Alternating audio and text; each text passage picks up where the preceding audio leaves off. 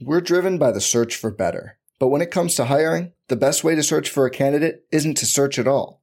Don't search, match with Indeed. Indeed is your matching and hiring platform with over 350 million global monthly visitors, according to Indeed data, and a matching engine that helps you find quality candidates fast. Leveraging over 140 million qualifications and preferences every day, Indeed's matching engine is constantly learning from your preferences Join more than 3.5 million businesses worldwide that use Indeed to hire great talent fast. And listeners of this show will get a $75 sponsored job credit to get your jobs more visibility at Indeed.com slash BlueWire. Just go to Indeed.com slash BlueWire right now and support our show by saying you heard about Indeed on this podcast. Indeed.com slash BlueWire. Terms and conditions apply. Need to hire? You need Indeed. This podcast episode is brought to you by Coors Light. These days, everything is go, go, go. It's nonstop hustle all the time. Work, friends, family expect you to be on 24 7. Well, sometimes you just need to reach for a Coors Light because it's made to chill. Coors Light is cold lagered, cold filtered, and cold packaged. It's as crisp and refreshing as the Colorado Rockies. It is literally made to chill. Coors Light is the one I choose when I need to unwind. So when you want to hit reset, Reach for the beer that's made to chill. Get Coors Light in the new look delivered straight to your door with Drizzly or Instacart. Celebrate responsibly. Coors Brewing Company, Golden, Colorado.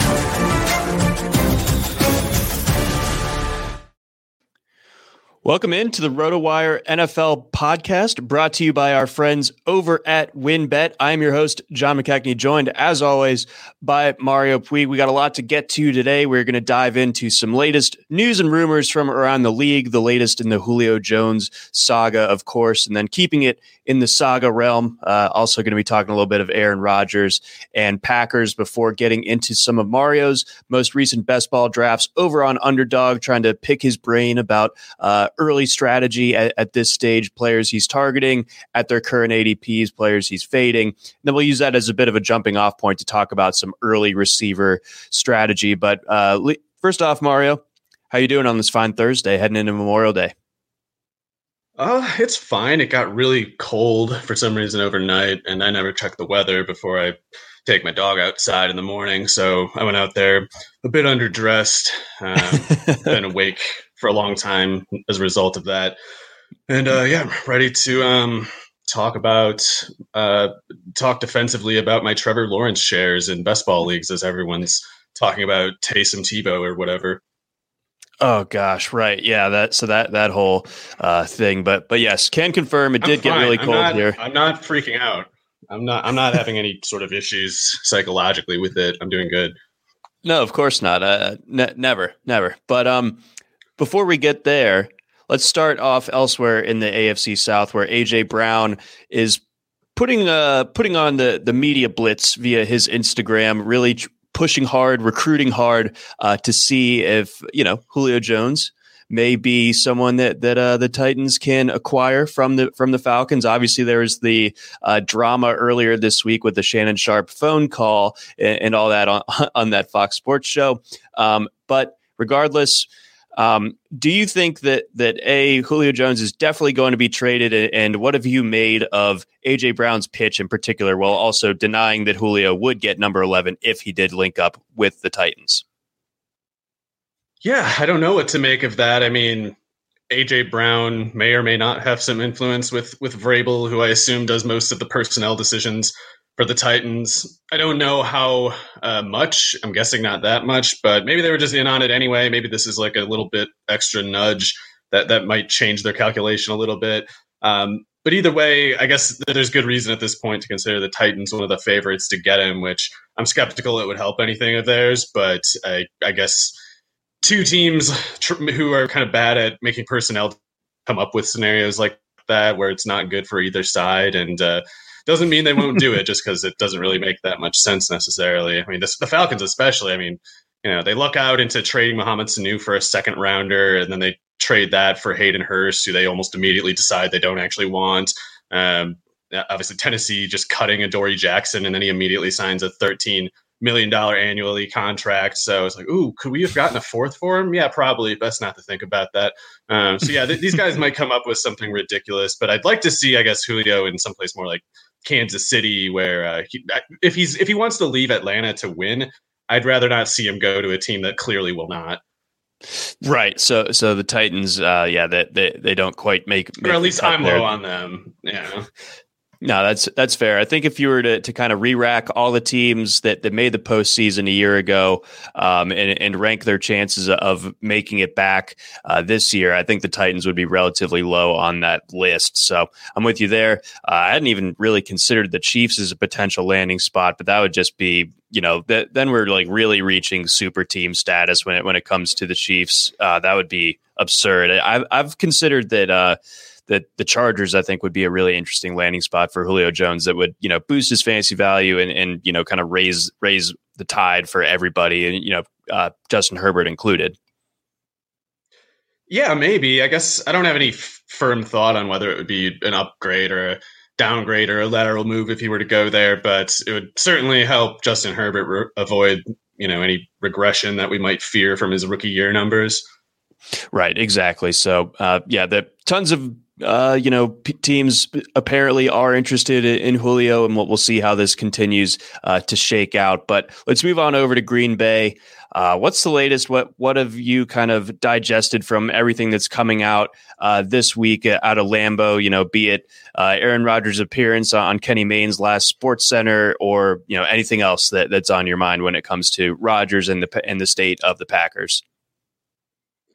Well, I guess pretty much Rodgers and all the receivers. I don't know what's going on with the tight ends or any other particular group of players on the team, but it was all of Davante Adams, Lazard, Val, uh, Valdes-Scantling, Equanimeous, and Devin Funchess. All apparently weren't at the the OTAs or whatever, and particularly a guy like Funchess. There's got to be a, I feel like anyway, sort of like a political significance behind that because he's he's not in a position to feel like his roster spot is safe. Like he's not in a no. position to to feel like I don't even need OTAs. They they can't get rid of me. He already took a pay cut, you know, so they can get rid of him.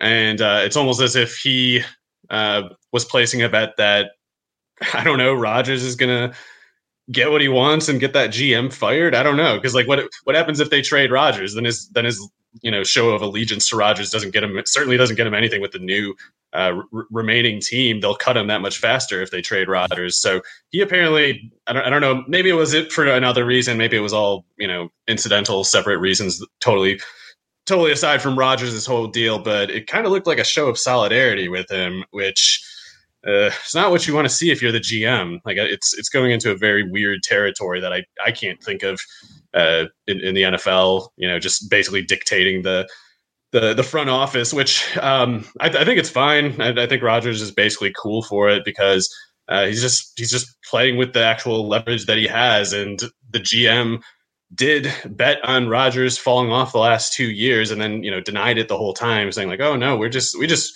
we just thought it'd be a good idea to trade up for Love. We have full we're we're fully committed to Rodgers. That's why we're we're not using this first round pick to help him, and we're not going to use any of the other ones probably.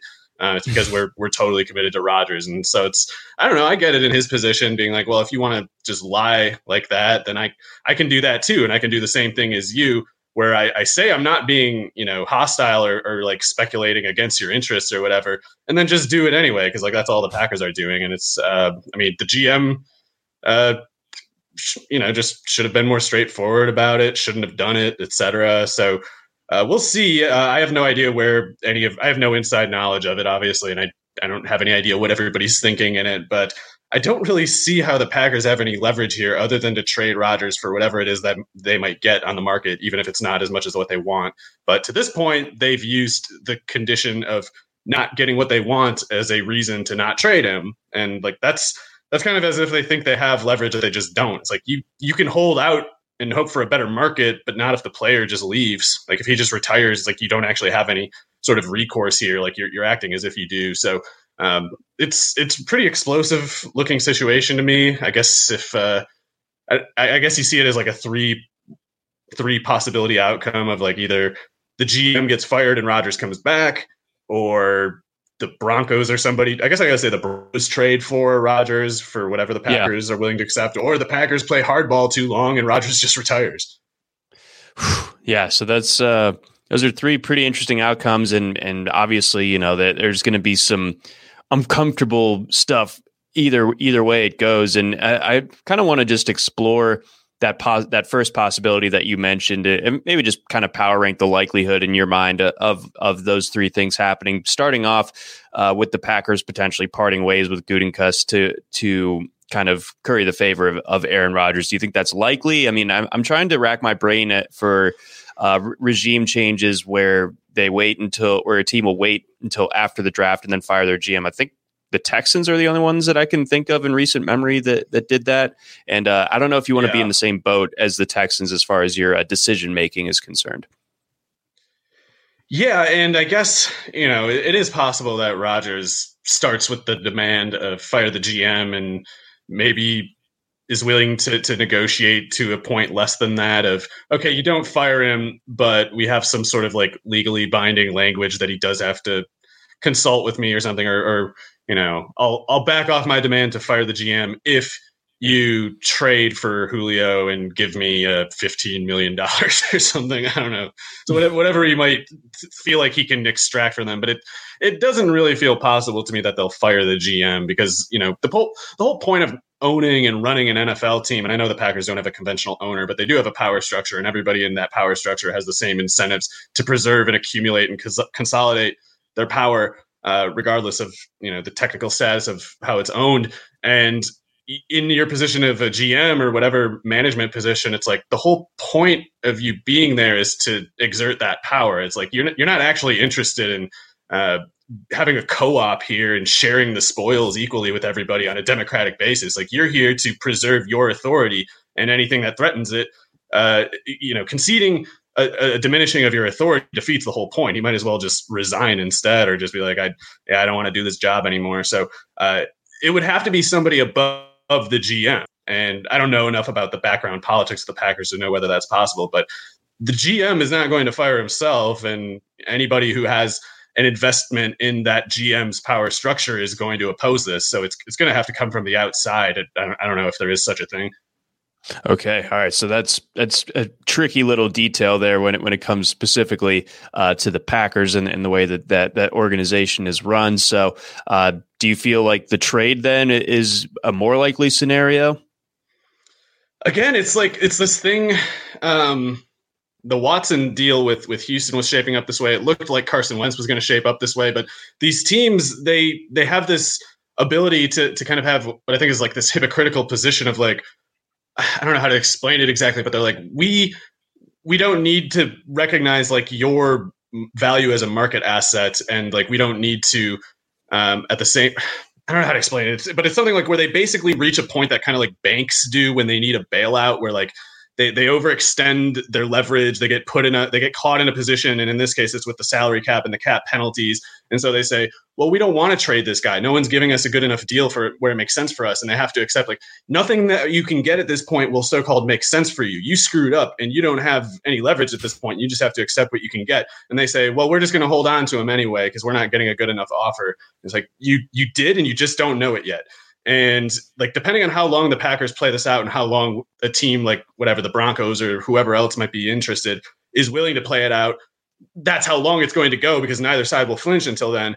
But the, what the Packers risk is the the Broncos saying, "Fine, whatever. We're just going to go into this year. we have got Bridgewater and Lock, and we're, we're moving ahead, and, and the store's closed." And the Packers will be like, mm-hmm. "Wait, open back up. We didn't mean that," and it's going to just be too late. So they have to consider you know where that point in time is and, and consider whether it's worth you know pressing their luck up to that point um, but yeah in the meantime like giving up authority of, of personnel and like front office decisions I, I don't I don't really think that's possible. I think a trade or a retirement is more likely if if Rodgers means that that's the one thing that he'll accept. Because if he if there is if there's a point he can negotiate from, then maybe he'll do it. But uh, they have to entertain him somehow, and so far it seems like they they don't really have any intention of it.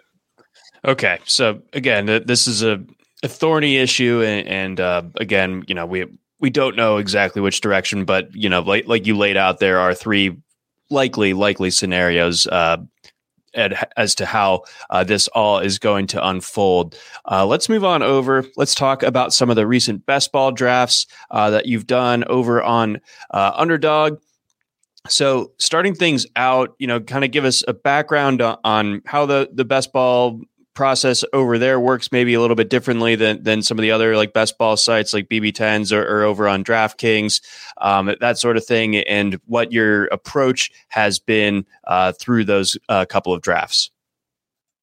So I was only doing my first two drafts on Underdog. I didn't know much about their their whole deal, other than that you know people have been talking about them for a while, and uh, I guess it's it's a lot like Draft before that site closed. It's kind of um, an appy looking interface, and I assume that they prefer that people use the app like Draft uh, would always say. I always use computer like browser because I, I just I'm too old to do all these apps that everyone does. Also, I have a twenty dollar Walmart phone that can't download apps, so I'm compelled to use the site. Um, it, it works better than Draft did though, so it's it's less glitchy than before. Like I did two drafts, uh, fast drafts with no problems uh, no no like sticking buttons or you know things getting scrambled or weird uh, connection issues. So it went smoothly, and uh, the only thing that I you know at this point even know for, like I, I, haven't really investigated the, all the possibilities of the site. They have a bunch of formats that are different than what you see on some other sites. Like they have that sophomore and rookie only format, right?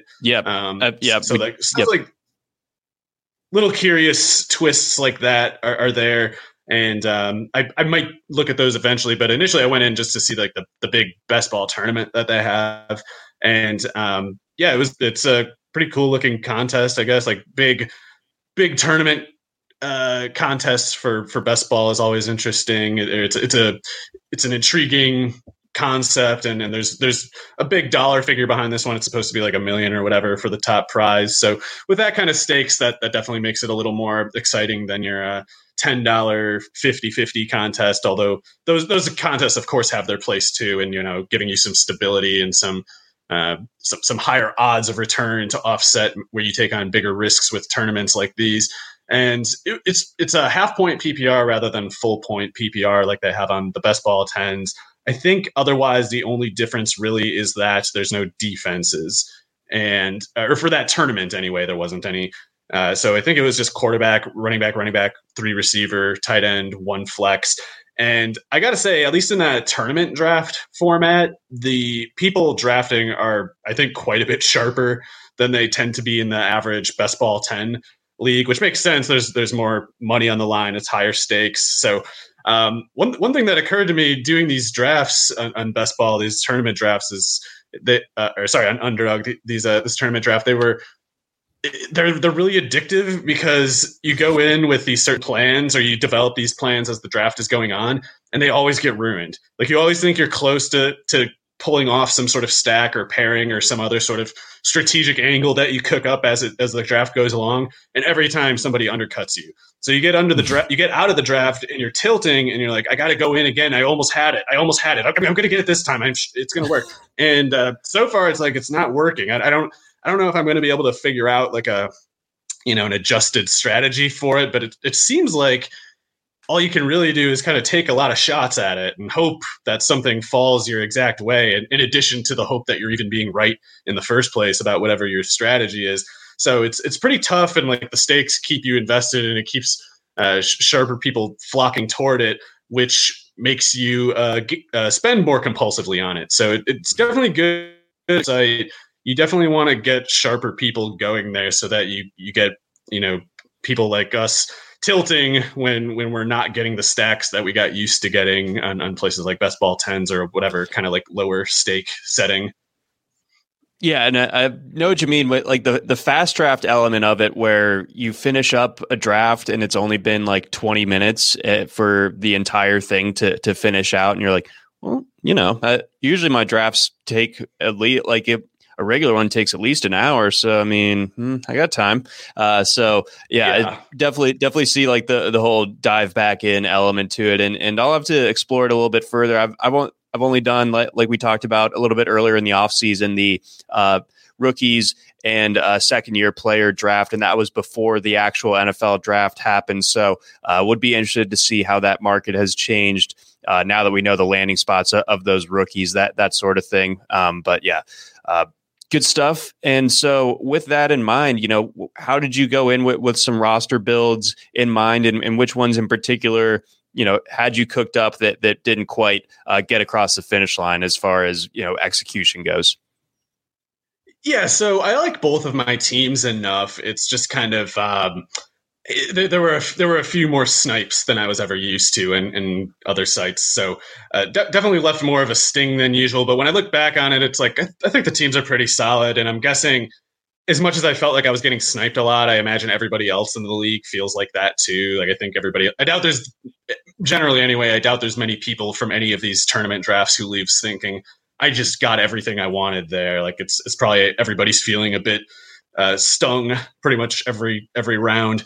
But what I went for with the my first draft, which was the twelfth spot, I had the twelfth uh, overall pick and took Ekeler and Tyreek uh, to start off there. I wasn't. I, I, had no knowledge of like the ADP or just like the trends of uh, the, the, positional market trends in this format, so I, I didn't really I didn't have any uh, strategy other than like hopefully don't screw up too bad. So I tried to to, to tr- sort of like give a little security at both running back and receiver by going with Ekeler, uh, who loses a little bit in the half point PPR, but I don't think that much. And um, at that point, anyway, he was he was kind of the best running back option in my opinion. So I went with him. I, I love his skill set. I think he's going to get a lot of usage. You know, I went to the the RotoWire player page for him and clicked on the half point PPR scoring game log, and it was like, oh, that doesn't look so bad. I guess I'll go with that. And then Tyreek at receiver.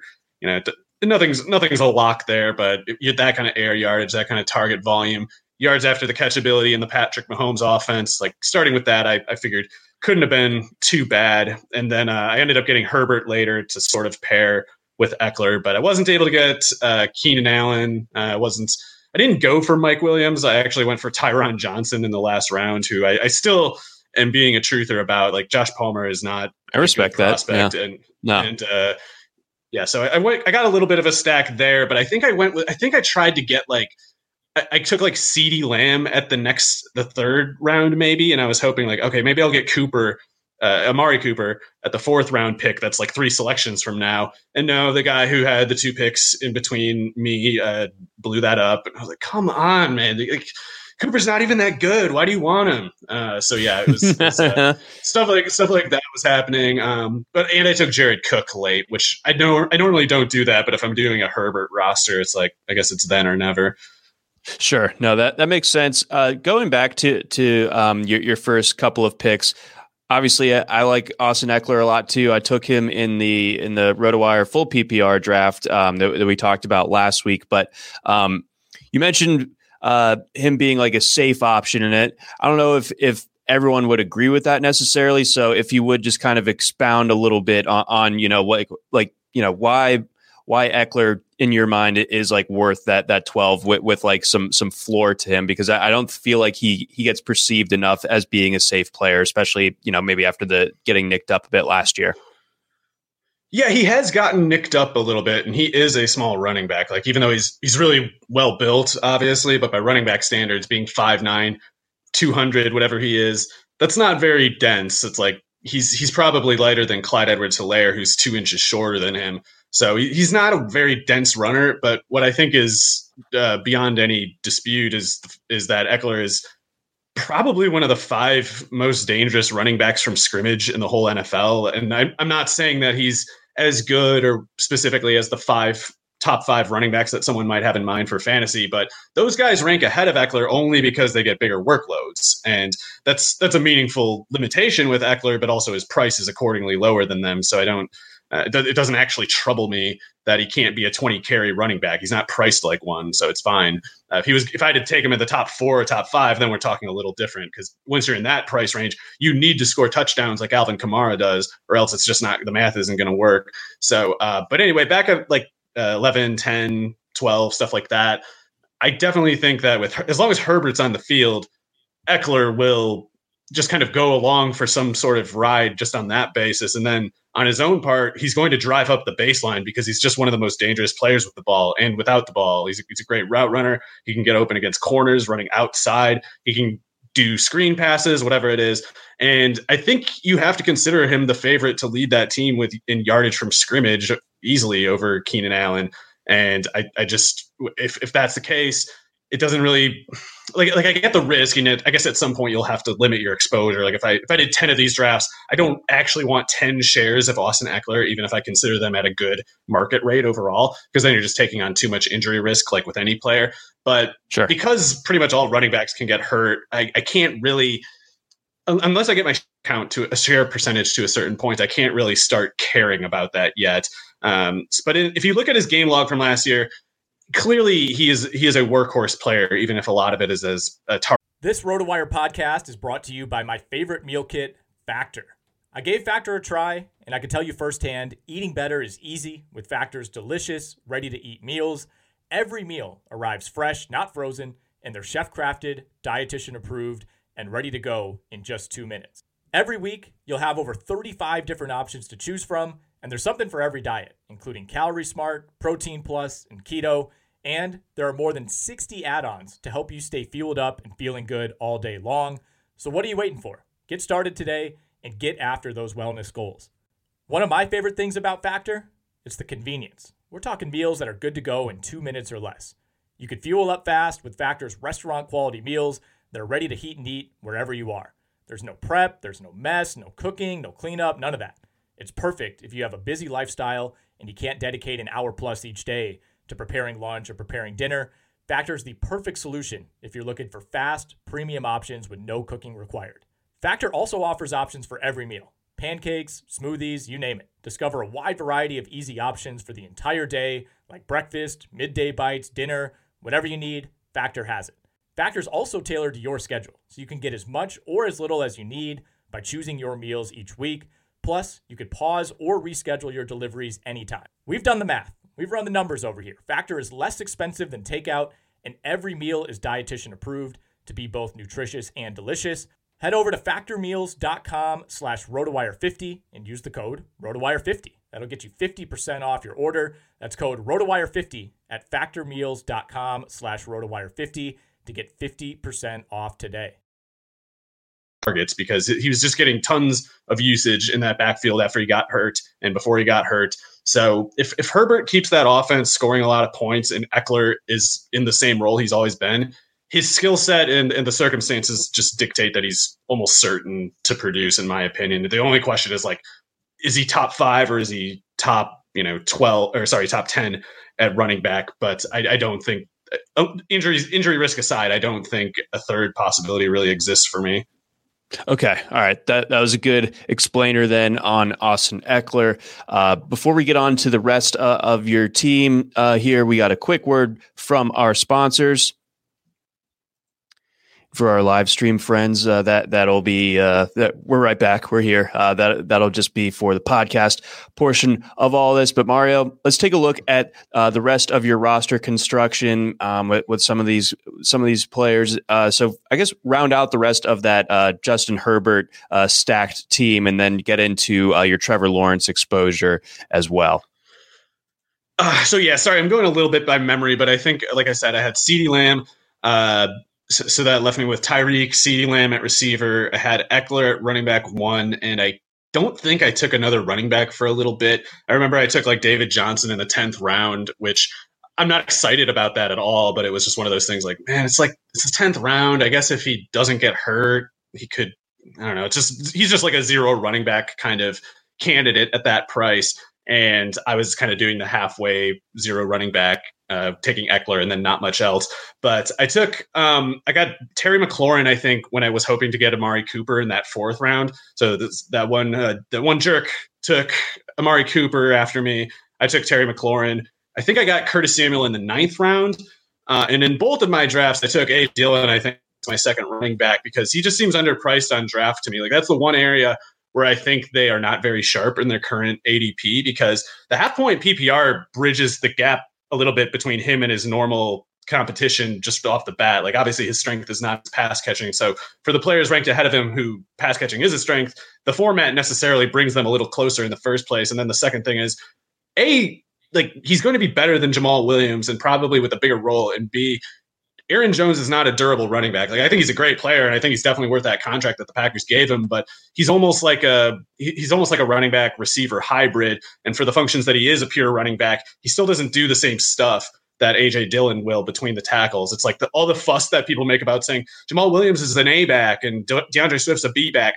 Aaron Jones has been the B back all this time, and the A back role is there for Dillon, who's better than Williams. And in the event of an Aaron Jones injury, they just become the, the, the remaining guy just kind of takes on both at once, or, or maybe Kylin Hill will be the passing down guy. I don't know. But anyway, Aaron Jones gets hurt a lot, and I don't think like the way people reach for Kareem Hunt in the fourth round in every best ball draft because like, oh well, if Nick Chubb gets hurt, Kareem Hunt's the running back one.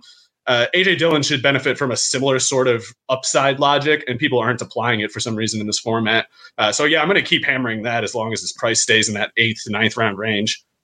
Okay, that that's oh sorry, that's a good. John, oh sorry, my bad. I, I was going tight end, uh, Jonnu Smith in both drafts too. Sorry about that. He's he's just really cheap, I think, and and uh, that's that's why I went at the moment in both of those. Got it, got it. I see. And and the AJ Dillon one, he's been a tough one for me to figure out because you know in Dynasty we, we we've both you know been big fans of his for a while, but um, I've really struggled with, with trying to figure out what his valuation is. So, I mean, over the last couple of years, like, like, you said, Jones has gotten like all the production, but Williams has gotten a fair amount of snaps in that offense. So, um, you know, there is that role opening up where AJ Dillon is going to be on the field. I think probably a lot more than people are anticipating, even if Jones is still that number one guy. So, um, as far as like secondary options at the running back position, it doesn't get a whole lot better than AJ Dillon's pr- projection right now. And again, it's just a matter of like figuring out where that valuation is eh, relative to some of the rest of the of the running back pool. But you know, the upside case for him is pretty massive, like you said. Yeah, and people aren't appreciating the fact in the meantime that AJ Dillon is much better than Jamaal Williams. I'm not saying he's as good or a little bit better. He's much better. He will have a tr- for that particular role in the offense, it will be a transforming nature to it going from Williams to Dillon, it's going to have a, a, whole host of possibilities that it didn't before. And especially, it's going to get better returns on the ground. AJ Dillon will do more with his carries than Jamaal Williams ever did. Absolutely. So, uh, yeah, look, look forward to, to seeing AJ Dillon get get unleashed in a more real, serious way, as opposed to you know just him garbage time against the Titans uh, like Christmas weekend last year. Like let's let's see this consistently. Uh, let's get this rolling because when we talked about uh, when the Packers drafted AJ Dillon, is like uh, the the perspective of of tackling a six foot, two hundred forty pound guy with with you know four four speed at Lambeau Field in December, that's gonna that's not gonna be very fun for defenses. So I'd lo- love to just start yeah. getting that going. Yeah. Yeah, I think there's there's there's a market inefficiency in the mere fact that people think Williams can do things that Dillon can, and it's it's just not true. So, that, nope, yep, that is that is patently uh, false. Um, is there anything else that you wanted to add on to um, you, your uh, best ball teams for, from underdog these these first couple run throughs uh, before we move on to some early receiver strategy?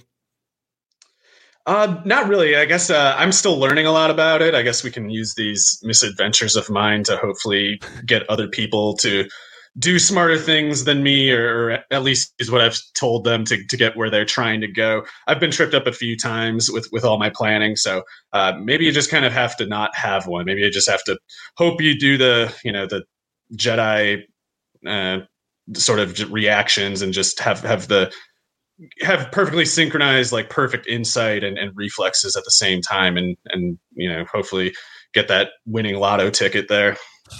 Yeah absolutely.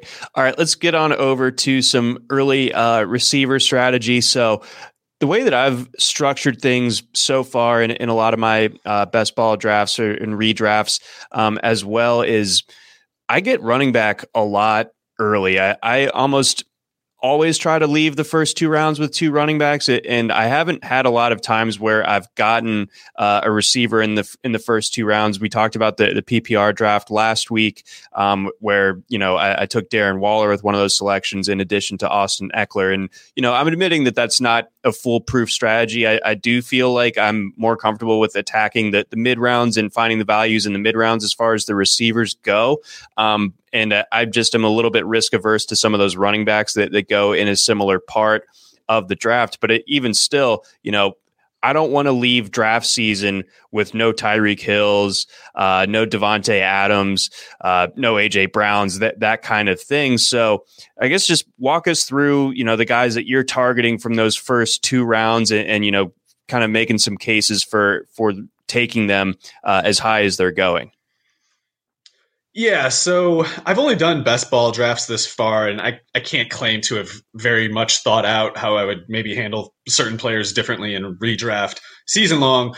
But for best ball, you know, a lot of a lot of my kind of a lot, a lot of my reception of these players and their prices has to do with how they fit into the pairing or the stacking potential. So I, I go into the third and fourth round range like I did in that underdog draft not so much thinking, oh, I got to get CeeDee Lamb or I got to get, or I'm psyched to get Amari Cooper here because I'm not really in both in either case. But if I can get both of them, then that gives a sort of like upside scenario with in the event of the Dallas passing game going off where it makes sense to target them there. So they're not, there's that kind of middle category of guys where I find them acceptable under certain conditions, but I'm not specifically trying to just load up on shares uh, going into the season. The ones that I've so far identified as really good values to load up on, I guess, uh, not, not, that I.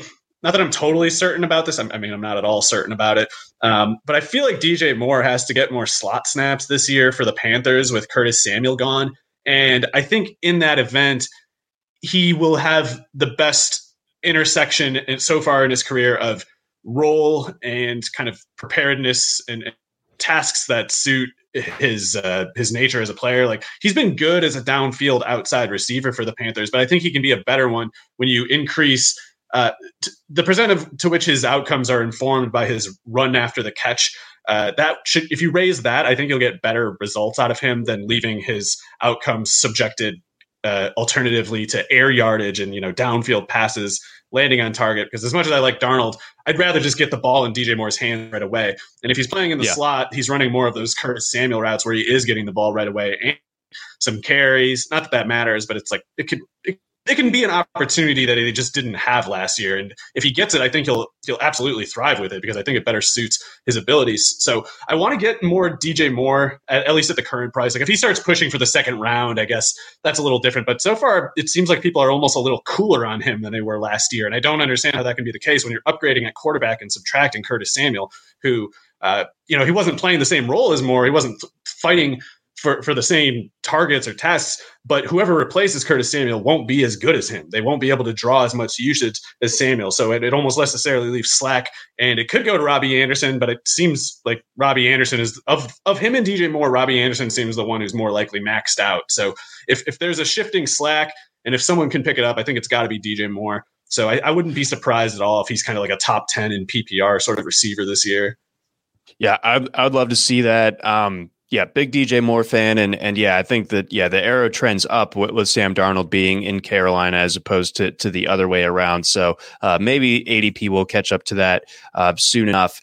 Uh, to me, it feels like Mario when you get past the first eight or so receivers, um, and you get in into the early third round, uh, the the next two guys that come up are generally Terry McLaurin and Allen Robinson as as the next one's up. And you know, in a, in a lot of cases, that that could mean uh, that McLaurin or Robinson are your first receivers on on your given roster. Um, how comfortable w- would you be with, with that type of setup, where where you've gone elsewhere with your first two picks and you're leaning on a guy like a guy like McLaurin or a guy like uh, Allen Robinson to be the the number one receiver on uh, your team. Do, do, you feel like that that could give you enough production there? Is there reason to be a little bit uh, concerned if, like that's your loadout. Well, it could could be enough. I definitely buy the idea that Allen Robinson is good enough on his part. I mean, he's, he's a total beast. he, he does have a little bit of an injury history. I, I don't know how much. I generally don't factor that into my process that much unless we got sort of like a developing chronic injury type with a player. As far as I know, Robinson just kind of gets nicked up from time to time, and he's had some bad luck in the past. So I'm not worried about him on those grounds. I am a little bit worried about the quarterback situation. I'm a little bit worried about the offensive line, but it's also just as much hard to imagine how it could be worse than it's been the past couple years for Robinson to begin with, and he's he's obviously been very productive with the Bears. So that's that's one of those. He, he's one of those players who I think it's totally reasonable to take him where he's going. I'm probably not doing it as much as most people, and, and I may well get burned for it. But I find I find less reason for worrying generally with a guy like McLaurin, who he like Robinson has already shown the ability to produce despite poor quarterback play. But not just that, he's shown the ability to produce with quarterbacks who just do not suit his, his skill set, and especially his downfield abilities went to with Kyle Allen and Alex Smith throwing passes. So I don't think Fitzpatrick is good, and I don't think you need to believe Fitzpatrick is good to to believe that he'll be a big upgrade for McLaurin, especially in that downfield element. So McLaurin's competent at all wide receiver tasks, including the underneath. He's pretty dangerous underneath and intermediate. But now that he has the down, if I should I should say, if he has the downfield component going better than ever this year, then that's that's a new market in itself. But it also should make him even more effective underneath and in the intermediate because he's going to get different kind of cushions, different kinds of uh, coverages from defenses that that will have to start accounting for his downfield ability. And so hopefully that can open him up, and hopefully Curtis Samuel, who's a, a great pairing target at a reasonable price so far. I, I feel like right now the market is inefficient with uh, Curtis Samuel and, and, Logan Thomas, respectively, having t- Samuel too low and Thomas too high. I think with Curtis Samuel there, and even Dyami Brown. Looks like we might have a freeze on on Mario's end. Uh, again, we are talking about uh, some early wide receiver strategy, uh, specifically with, with, the Washington football team right now. Talking about um, Terry McLaurin and his fit uh, in that offense, especially now with with the with the football team's change at quarterback. Um, and in addition to that, uh, we you know also looking at uh, the ADPs of players such as Curtis Samuel or Logan Thomas and how you want to approach them in their respective offense or in that respective offense and within uh, your drafts as well. Um, it looks like we might be. Uh, unfortunately, railroaded by by some technical difficulties on this one. We are trying to to get Mario back in the feed. But uh, to recap uh, from earlier in in uh, this week's episode, uh, we took a look at AJ Brown and, and you know his recruitment of Julio Jones, what that might look like if Julio uh, does end up as a trade candidate specifically to Tennessee. We also took a look um, at the situation you know, between Aaron Rodgers um, and the Green Bay Packers, of course. Uh, take, taking a look, of course, as well at uh, Mario's recent best ball drafts, taking a look at his uh, recent strategies as far as that roster construction and, and the the tough, uh, sharp field that that, that uh, you seem to be going up against um, over at if you're playing over at underdog specifically. Um, also getting into some wide receiver strategy, like we mentioned, talking about DJ Moore, talking about uh, Curtis Samuel, D- and um, and other players, Terry McLaurin, of course, um, as well. Um, I think we might be getting Mario back here to the stream. Mario, are you back? Uh, yeah, sorry. I guess my internet died. Sorry about that. Um, well, I don't know how far I got into it, but filibustered. The long and short of it is, uh, I tend to like McLaurin a little bit more generally than Robinson, and because I'm doing all best ball drafts right now, I'm also drawn toward McLaurin because I like the the pairing potential of Samuel at his current price. So that's how I'm generally leaning at the moment. Okay, all right, very good. That sums it up there. Thank you um, for filibustering. Uh, you know, I find a way. Um, so, so you know, got a little bit of experience uh, doing that. Um, you know, just with the way that uh, the COVID year went, and having to like do some XM broadcasts that way. Sometimes uh, the connection drops out. So, all good there. Um, let's get on over to a guy whose quarterback situation might be changing in a way that doesn't fit his skill set so perfectly. So Michael Thomas is someone who, you know, it, he couldn't have been a better fit for Drew Brees. I, I think that we, you know, we can agree there. But with Drew Brees being gone, and, and, you know, this kind of moves off of the discussion we had last week about Alvin Kamara and you know what what, direction that the quarterback change in New Orleans uh, could impact on him. But when it comes to Michael Thomas, you know, it felt like he had such a I don't want to say gimmicky role, but such a defined short yardage type of type of role that the type of thing that on, that Drew Brees could hit reliably, and he couldn't really do much else uh, back there at quarterback for the Saints late in his career. So, with Brees being gone, how are you viewing Michael Thomas as a late third, or early fourth type of target? So, I'm I'm kind of anxious for the same reasons you said, and I'm probably lower on Michael Thomas as an overall talent than most people. I've always, even when he had his uh, 200 catches or whatever it was two years ago, I was like, I don't think he's that good. Uh, but he is good, obviously. It's not that he's bad. It's like people were saying, oh, he's the best receiver in the league. And oh my God, is he as good as Megatron or whatever it was that all the stupid places off-season hype narratives go. And the whole time I was thinking, like, this is irritating. He's not that good. He's just you know, he's the latest Brees receiver. Brees makes receivers. It happens all the time. We saw him make Willie Snead had like a thousand yards as a second year, first year player, uh, undrafted out of Ball State, playing in Drew Brees' offense. And some of it probably has to do with Sean Payton, though, too, is the thing. And if, if so, that's encouraging for Thomas going forward because if last year, granted, this was not a huge sample or anything, but when Taysom Hill played, Michael Thomas actually did well and it was Alvin Kamara who lost all the pass catching work. So uh, that's not to say Taysom Hill is good news for Michael Thomas. I, I, wouldn't be surprised if some smoke and mirrors went into that outcome. But it show if if it did, then it still shows all the same. Sean Payton can just kind of make this guy happen if he wants to, and he probably has to want to. It's all what other choice does he have? Like Tre'Quan Smith, the big new receiver in town, probably not. So Thomas is probably good generally, almost definitely the best they have on the team. And if Sean if Sean Payton can kind of have the system product going, it's it's still going to be to Thomas's benefit. So it's kind of in that sense, like who cares how good he actually is. So I do think that Jameis Winston would be better for Michael Thomas's interest, even if even if Jameis is more of like a downfield chucker. A Michael Thomas might be able to do more downfield than he's done to this point. Like he's he's been limited, but it's also been limited by design.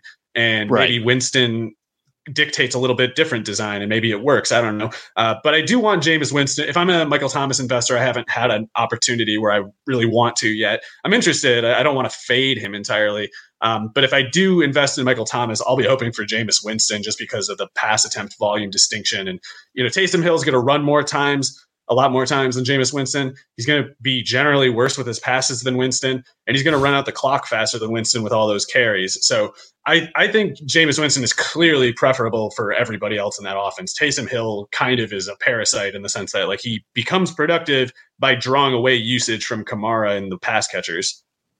Oh, okay. All right. I, that's a that's a pretty good summation there, and, and you know, I, I think that most of the fantasy community would would hope and expect that it, that it's Jameis Winston, but you know that this one could be a headache. And there's clear, clearly an affinity uh, down in New Orleans for for Taysom Hill that's not shared by pretty much anybody online, from from what I can tell. He'd be a good um, receiver. Just move him to receiver. It's fine. Yeah. yeah. See, there we go. Um, one last guy to, that I wanted to talk to you about um, is Keenan Allen because we we saw the amazing target volume once again for him in you know a relatively short shorter sample you know playing just 14 games uh, last year still drew 147 targets which was just two fewer than his 2009 or 2019 mark where he played two more games. But there was a pretty sharp pretty steep uh, decline as far as that yards per target figure was concerned. And i was surprised to see that. And i actually was doing a best ball draft on draftkings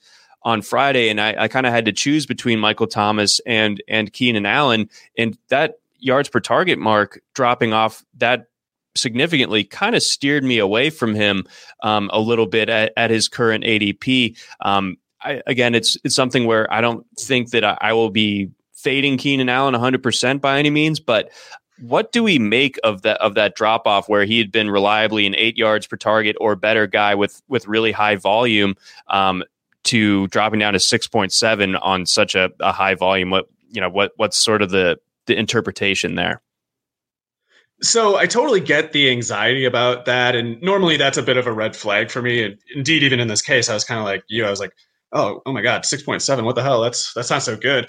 But just this is maybe like kind of superstitious of me to use this sort of process. It's definitely not scientific, but from what I recall watching the Chargers and those Justin Herbert games, those first games of his, it it felt like Keenan Allen was being effective.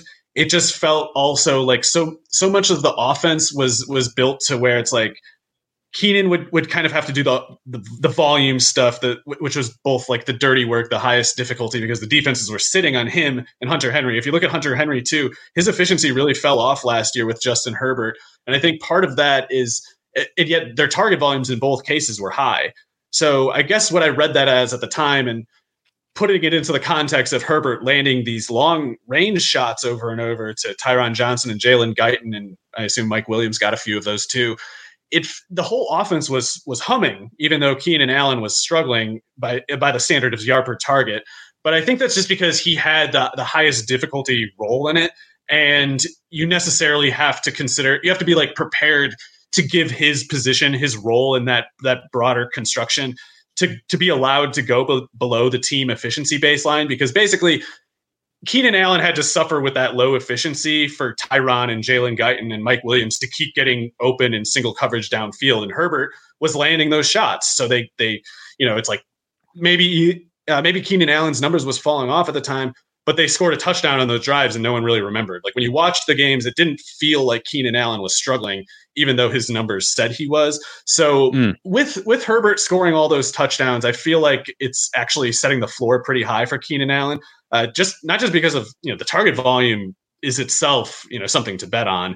Like that's 140. He had as many targets in 14 games basically as he did in 16 games in 2019. So right. that condition alone is kind of worth maybe it's not a reason to buy in more, but it's a reason to, to not be afraid of him, at least if you're getting points per receptions uh, and half point PPR at least. So the way I see it is because Herbert was scoring those touchdowns and because the offense itself or the offense overall was was healthy, that means that there's adjustment room because defenses are going to have to adjust more for those deep targets. They're going to have to say, look, we know that Keenan's a, a monster. We're going to try something with him too, but we got to stop putting the safeties up that far. They keep throwing it over our heads. So if def- because those touchdowns happen, I do think defenses have to approach it differently. And if they don't, then Herbert can, you know, barring some amount of regression or bad luck, he can keep making those long throws too. And if, if the Chargers are scoring a certain number of points per game, and if they're generating a certain amount of yardage per game, Keenan will necessarily get in on a lot of it. There's just no way for the first statement to be true unless Keenan Allen is doing a lot too. It's like the, the math just doesn't work. So I think that you can you can it's it's right to be a little concerned and but the after looking into it a little bit more, I feel like it's it's it's like a concerning sign, but a kind of thing that'll wash away in a bigger sample. So maybe I'm wrong, but I, I think because Herbert was actually doing well overall, it means defenses are going to have to try to stop him deep a little more than they thought they were, and Keenan has to get a little bit more room to hopefully catch more of those targets for more yards. So today is the first time I've heard you mention this, even you know, just uh, as like almost like a side comment. But it's something that I've also started to see a little bit more when it comes to the discussion around Justin Herbert and the word regression. Um, I feel like I've st- I've started to see that creep in a little bit, and and it it's I don't know where it's. I mean, I, I guess I know where it's coming from, and it, it's not completely uncommon or unheard of for a quarterback to start out hot and then the next season, you know, have that you know proverbial sophomore slump. But is there? Am I just like putting two things together here, or is, is there kind of a growing rationale as to why you know Herbert is is kind of now almost being labeled as a, as a regression candidate, or or am I off on that? Well, I think it's a it's a concern you have to address with pretty much any player who's coming off one of the strongest seasons of their careers. Like you have to, as a as a constant policy, be on the lookout for it. So I definitely understand why people look at Herbert and having having 37 touchdowns or whatever it was on, on not that many pass attempts.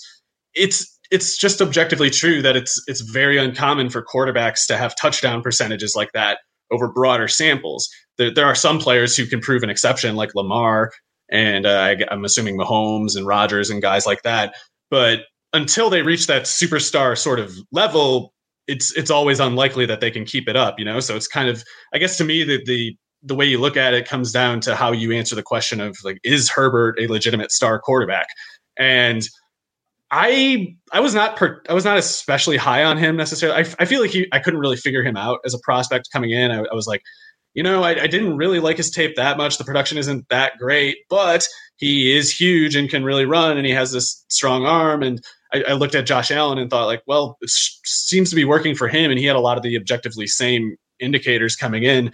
So I, I kind of I refuse to to like condemn Herbert as a prospect, but also my neck out to try to you know vouch for him so I have no particular vanity reason to to to say yes, he is a star, but I I, ha- I, feel like it's more likely than the alternative, or at least you know he he he should be very good and never never drift below that. Like even if he's not going to be a top five quarterback, I don't I don't think he's he's going to have a particularly difficult time because each way the defense tries to adjust to him, uh, like I was saying before, it's like if they try to if they try to put their safeties back to stop that deep ball, and, and if people are saying you know, he's dependent on the deep ball. He wasn't very effective throwing to Keenan Allen and Hunter Henry. So if, if Tyron Johnson doesn't average 20 yards a catch and if Jalen Guyton doesn't average 20 yards a catch, his numbers are going to regress and he's going to have fewer of these, you know, long bomb touchdowns. And that all would be true.